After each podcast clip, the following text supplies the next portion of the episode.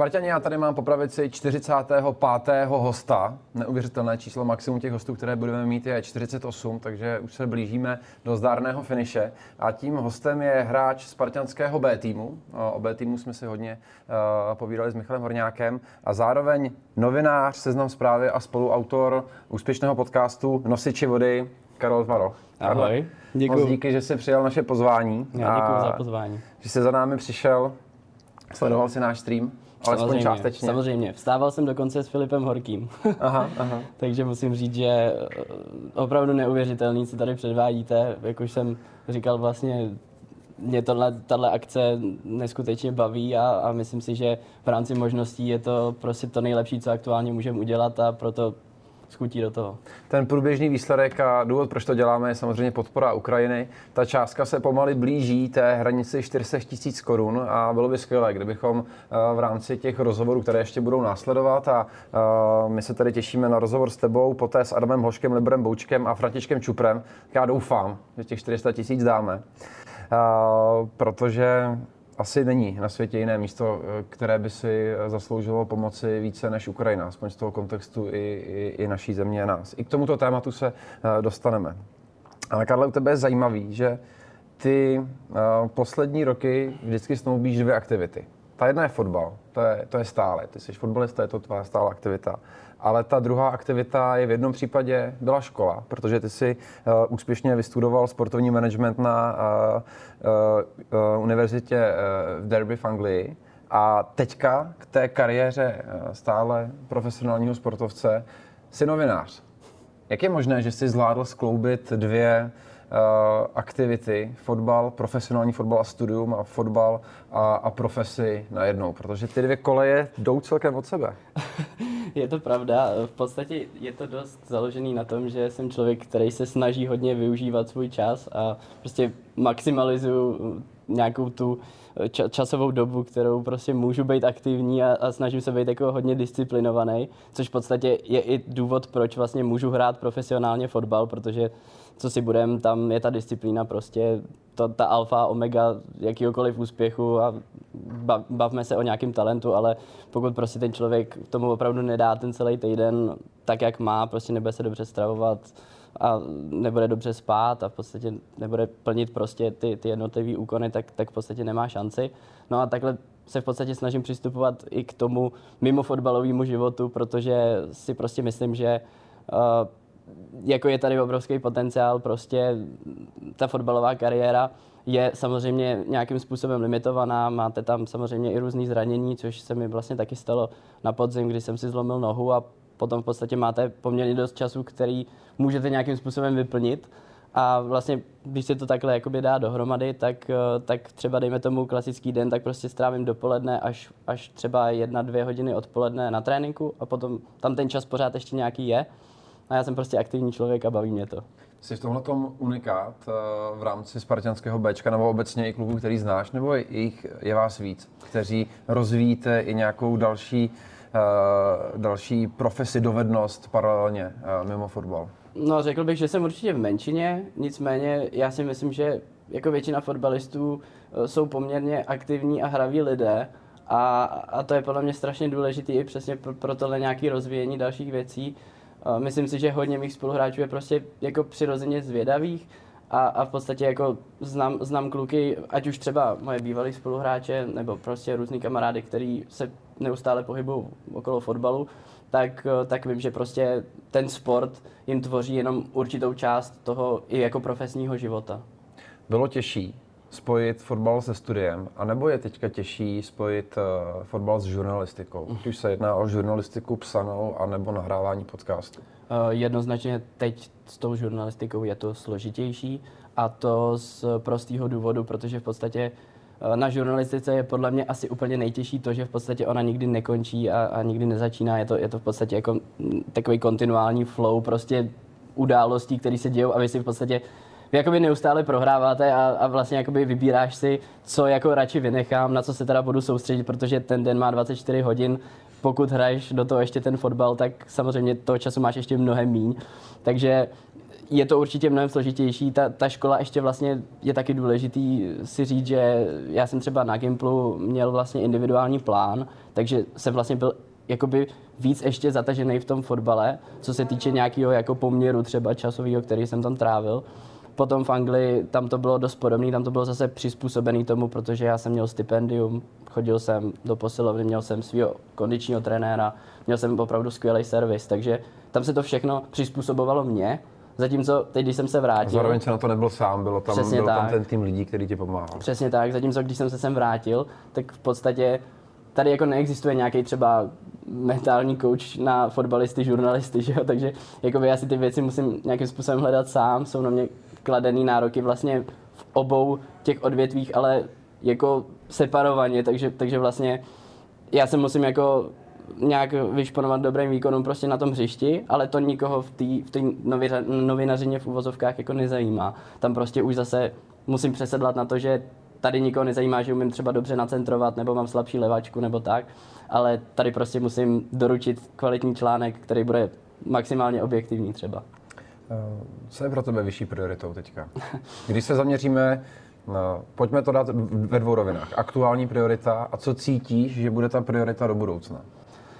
Pro mě je, podle mě tohle jde jako v ruku v ruce. Já v podstatě právě od té chvíle, kdy jsem se dostal i mimo fotbal k té novinařině, tak jsem trošku přehodnotil ten pohled na život a v podstatě to vnímám tak, že dokud jako v těch činnostech nějakým způsobem budu, dokud prostě budu hrát fotbal profesionálně a dokud budu novinář, řekněme, na takovej poloviční úvazek, tak prostě mým cílem dostat se co nejdál v obou odvětvích, ať už to znamená, co to znamená, ale samozřejmě ne za cenu toho, že prostě si začnu ubírat spánek a že, že se prostě jako zničím, že vyhořím.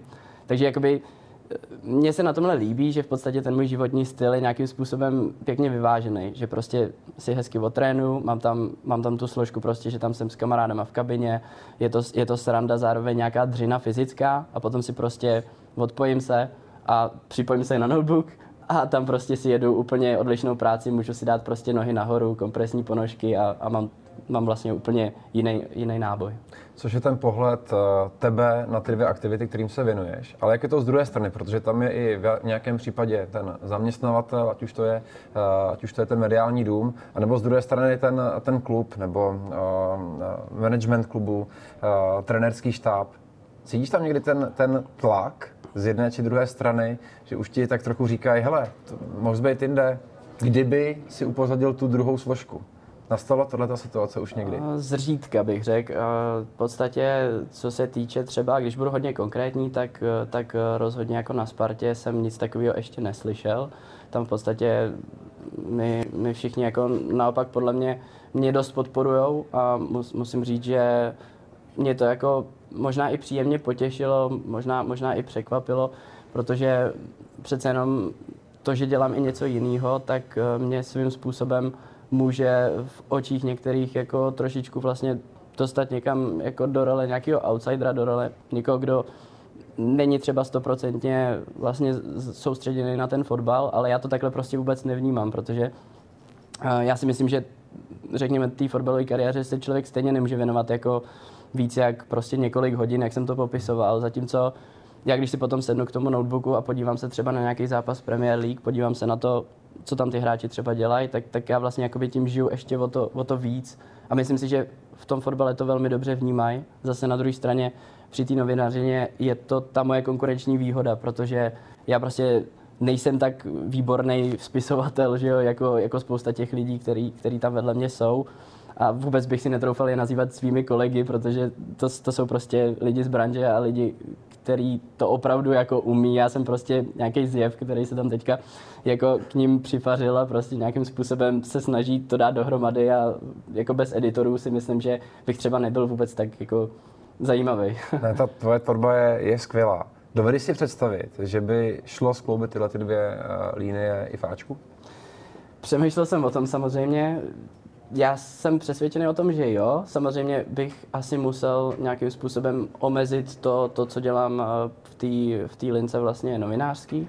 Ale... Zároveň nebyl by tam už na hraně trochu nějaký ne střed zájmu, ale to, že ty vlastně by si byl i u naprostého zdroje unikátních informací, nejenom z té kabiny uh, berme spartanské, ale přeci jenom mezi těmi hráči ostatních klubů uh, se nějaké ty informace uh, prolínají rychleji, než co se dostane potom do médií, a ty by si byl v podstatě nasazený novinář přímo v kabině. Jak si myslíš, že by tohle to nesli, nesli, nesli hráči, anebo možná jestli už i nějaký takovýhle uh, situace si zažil teďka v Bčku? No, Nic, nic takového ještě úplně nepříjemného jsem nezažil. Je možný, to já vlastně nemůžu říct, nebo nedokážu říct, protože je možný, že už se ke mně něco třeba nedostává z té či oné strany, ale to už, to už holt je jako riziko podnikání. Ale já prostě jsem jako maximálně loajální vůči, vůči Spartě v tomhle ohledu, takže pokud se dozvím něco, co, co by mohlo být jako nějakým způsobem zneužitelný, řekněme, v té novinářské sféře, tak to jako v žádném případě bych, bych neřekl. A, a naopak prostě jako snažím se zachovat prostě nějakou integritu vůči, vůči té společnosti. V rámci podcastu Nosiči vody spolupracuješ s dvěma matadory, jedním píšícím, jedním komentujícím, Luděk Mádl a Jaromír Bosák. To musí být velká škola. Jak ses, jak ses k ním dostal a jaké, jak, co jsi musel udělat pro to, aby tě přijali? No tak já bych možná začal ještě trošku ze široka, protože vlastně na Seznam Zprávy jsem se dostal v podstatě jen a díky Jirkovi Hoškovi, což, což je teď, teď už bývalý novinář na, na Seznam Zprávách, který vlastně měl podcast Angličan. Já jsem se tam dostal coby host právě díky tomu, že jsem si vyzkoušel v Anglii univerzitu a, a zároveň jsem hrál ten fotbal. A přes něj jsem se seznámil postupem času právě s Mírou, s Luďkem a, a dalšími. A to, to jsou přesně ty lidi, o kterých bych si netroufl říct, že to jsou mý kolegové, protože to jsou prostě, to jsou prostě lidi, který vnímám, že jsou jako o tolik dál než já, že, že prostě můžu být jenom vděčný, že, že se od nich můžu učit. A je úplně neuvěřitelný, jakým způsobem mě právě berou a, a jak vlastně... Nechci říct, jako, že by bylo nějakou normou, že se k vám, jako k mladému člověku, nebudou chovat hezky nebo tak, ale, ale spíš to myslím jako opravdu čistě po té po té lidské stránce. V podstatě jako okamžitě mě vzali do té party. Když se vypne mikrofon, tak podělí se Luděky, jo, nějaké ty zákulisní informace, které no, má, nebo je střeží. Tak jako něco, něco sem tam padne, samozřejmě to, to by asi nebylo úplně přirozený. Um, já, si, já si myslím, že tohle je přesně taky jakoby součást uh, nějaký té školy, školy života, možná i trošku. A pro mě, pro mě je třeba uh, vlastně strašně zajímavý, když můžu s těma lidma mluvit. Uh, já v podstatě jako čím dál tím víc vyhledávám lidi právě, kteří jsou třeba i o generaci starší, než jsem já, protože si myslím, že v tom jako spočívá nějaký, nějaká ta jako moudrost a to vědění. No. Jak tě ovlivnila Anglie? Jak dlouho jsi tam byl? A... Co ti dala, jak do toho, do té fotbalové kariéry, tak v rámci studia sportovního managementu, do té profesní, teď žurnalistiky?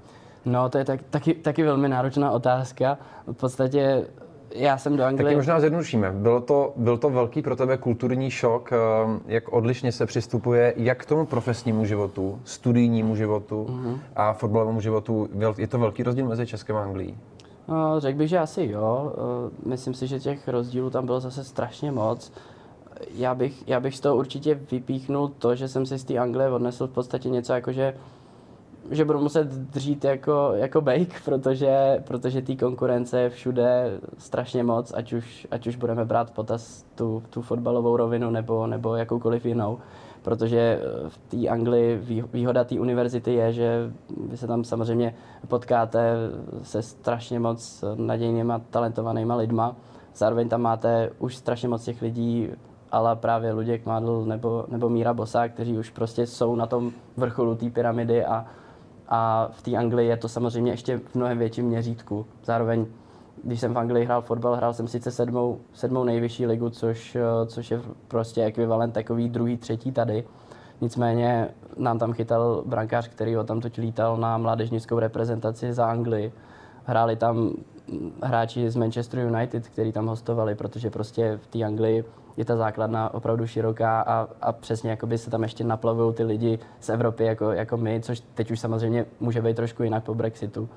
Ale člověk si tam prostě uvědomí, jak je vlastně maličký v tom světě a jak bude muset makat. Uvažoval jsi o tom, že v Anglii zůstaneš? A kdyby to šlo, nevím, jestli tam byla, jestli tam byla varianta zůstat mm-hmm. nebo se vrátit? Uh, jo, určitě to je v podstatě uh, jedna z těch možných odpovědí, které jsem ti mohl dát před chvílí, protože já jsem měl samozřejmě nějaký plán. Uh, v podstatě jsem do té Anglie šel s tím hlavně si udělat tu školu a naučit se tam co nejvíc těch mimo fotbalových věcí.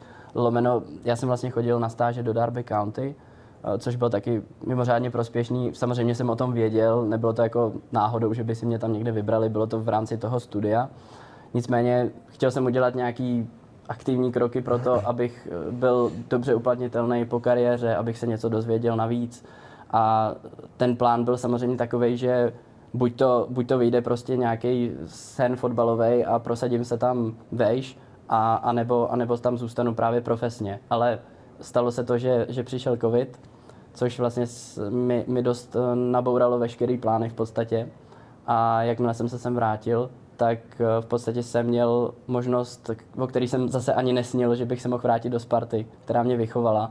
A v tu chvíli prostě nebylo o čem. A byla možnost skloubit i, i, ty, i, ty, i ty dvě aktivity, což by asi v Anglii na nějaké té vyšší fotbalové úrovni už nebylo tolik, přesně tak. Tolik možné. Uh, o Anglii bychom se mohli bavit dál, já tady mám ještě další poznámky, ale, ale přeci jenom uh, chtěl bych se pobavit o jednom tvém konkrétním článku a jednom konkrétním spoluhráči, protože nedávno na Seznam Zprávy, kam, kam píšeš, vyšel rozhovor uh, s Vadimem Čerwakem a je to silné čtení, je to silné čtení, ale věřím, že když se dával ten rozhovor dohromady, tak to pro tebe muselo být ještě motivnější, protože Vadim je z Ukrajiny, to mladý kluk, mladý kluk, který asi o, o slovech jako, jako válka, mobilizace uvažoval v jiném než reálném kontextu. A jak pro tebe těžké bylo vyspovídat spoluhráče, kamaráda a člověka, u kterého ví, že jeho, jeho, jeho rodina přímo trpí mm.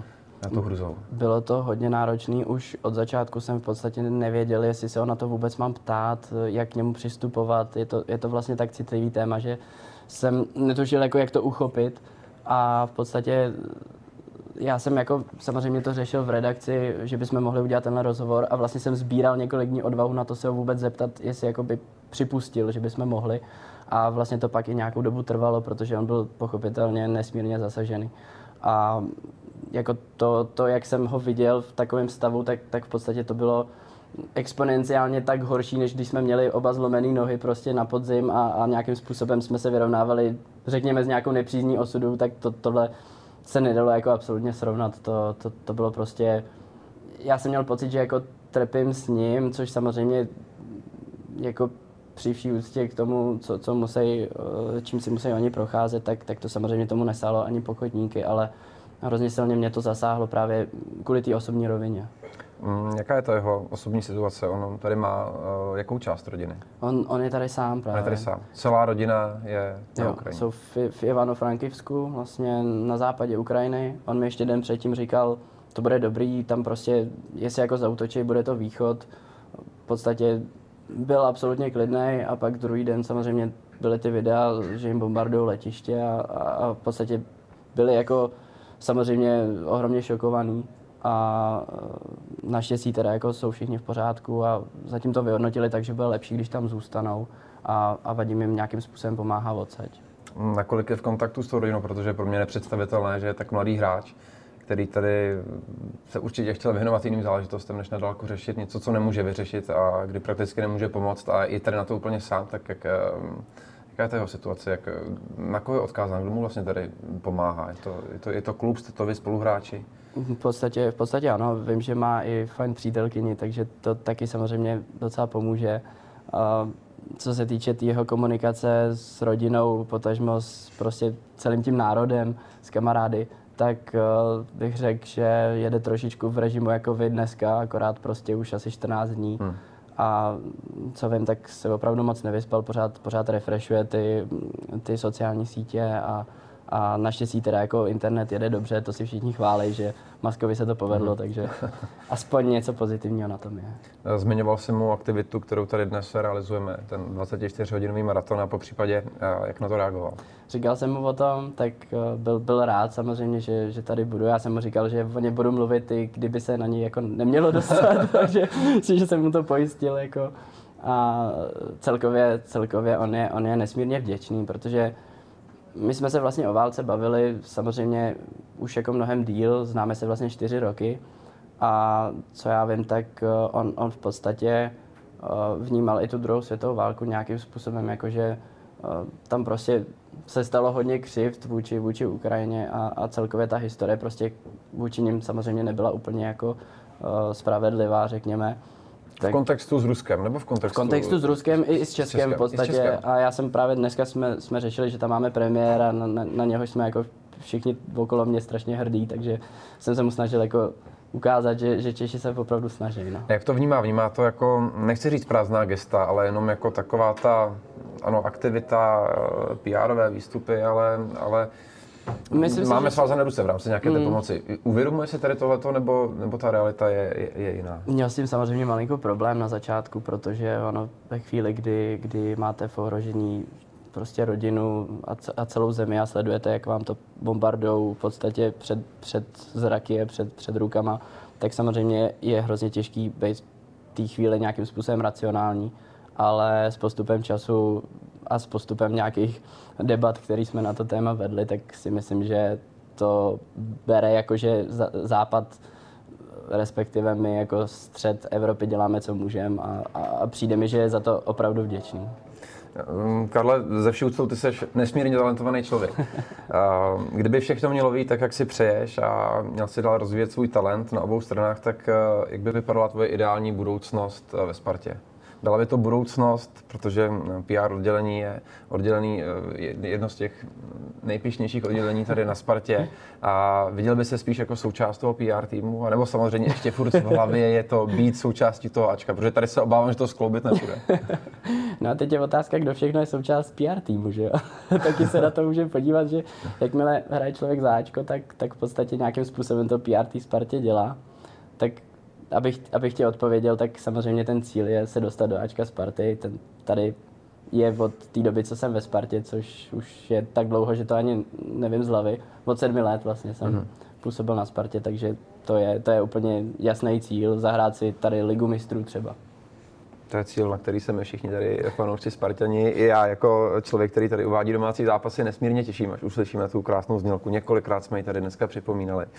A nechci říct, jako, že by to byl plán B, ale kdyby nevyšla ta aktivní kariéra, kdyby nevyšlo to Ačko, tak vidíš svoji cestu uh, jako žurnalisty spíše v médiích, anebo v rámci, v rámci klubu, protože, jak jsem zmiňoval, pé ér na Spartě je je jeden z, jedno z vysněných míst, kam spousta, spousta šikovných žurnalistů se ubírá. Takže spíš směr uh, médium a, a nebo klub.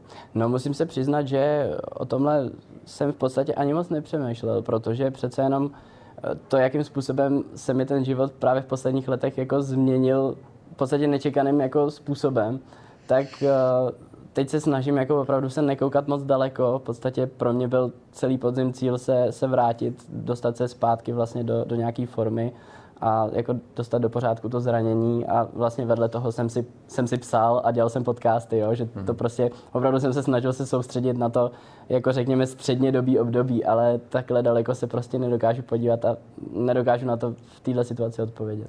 Bohužel náš čas se pomalu nachyluje a přece jenom mám tady ještě jednu otázku, pravděpodobně cyklistickou. A je to od Kuby Štávka, jestli máš za Rávkem Tvaroch. No, já, já jsem to chtěl Kubovi ukázat, když odcházel, ale... To kolo, který tady je opřený samozřejmě. Ale on to, on někam spěchal, no, tak nevím. Dobře. Uh, pro Kubu to byl úkol vymyslet otázku na hosta, který bude následovat. Stejný úkol máš i ty. A ten člověk, kterého budeš dotazovat, ty jakožto žurnalista, takže tady jsem skutečně zvědav, jakou otázku vybereš, je Adam Hložek. A já tě možná překvapím, protože já bych zvolil spíš takovou jako ličtější otázku. Mm-hmm. Mě by strašně zajímalo, jak je na tom teďka jeho brácha starší, kterýho samozřejmě osobně znám. Vím, že měl velký talent a, a velkou smůlu. A zajímalo by mě, jak se mu daří a, a jakou roli třeba sehrává v té jeho kariéře teďka, jestli je to nějaký jeho mentor a jak prostě ho zapojuje třeba. Skvělý dotaz. Uvidíme, jestli s ním Lukáš začne nebo ho zapojí do toho rozhodu až v průběhu. Podívám se, máme tady propisku. Uh, Karle, už těch míst tady moc není, ale ruká volný, tady hnedka vedle nápisu no, Ukrajinu. Si, uh, taky tady volno, se mi to líbí. Tak uh, prosím tě doplň, již téměř kompletně podepsaný dres. Je to tam. Uh, k těm čtyřstům tisícům jsme se ještě nepřiblížili, ale teďka přichází velké lákadlo. Uh, Adam, Adam Hložek, uh, ty Adama znáš, uh, jsi i sportovní novinář, tak uh, vytáhni křišťálovou kouli, ze které se věští a Jaká bude, jaký je tvůj tip na budoucnost Adama Hoška? Já si myslím, že Adamovi se bude dařit na repre. Myslím si, že ve Spartě bude pokračovat ve své dlouhodobě dobré formě a že ho čeká angažma buď to v Bundeslize nebo v Premier League. Já bych mu přál spíš tu Premier League samozřejmě, ale hlavně ať mu drží zdraví a je šťastný. Takže naladili jsme vás, vážení diváci, Spartani, na další hosta, kterým bude Adam Hložek a za malou chvíli na tom místě, kde byl teďka Karel, bude právě on. Karle, já ti moc děkuji, že jsi přišel. Já taky děkuji. Bylo perfektní, těším se na tvoje články, těším se na tvoje výkony a snad brzy na viděnou. A Spartani, my pokračujeme. Časomíra ukazuje jedna třicet jedna čtyřicet pět, hodina a půl do konce.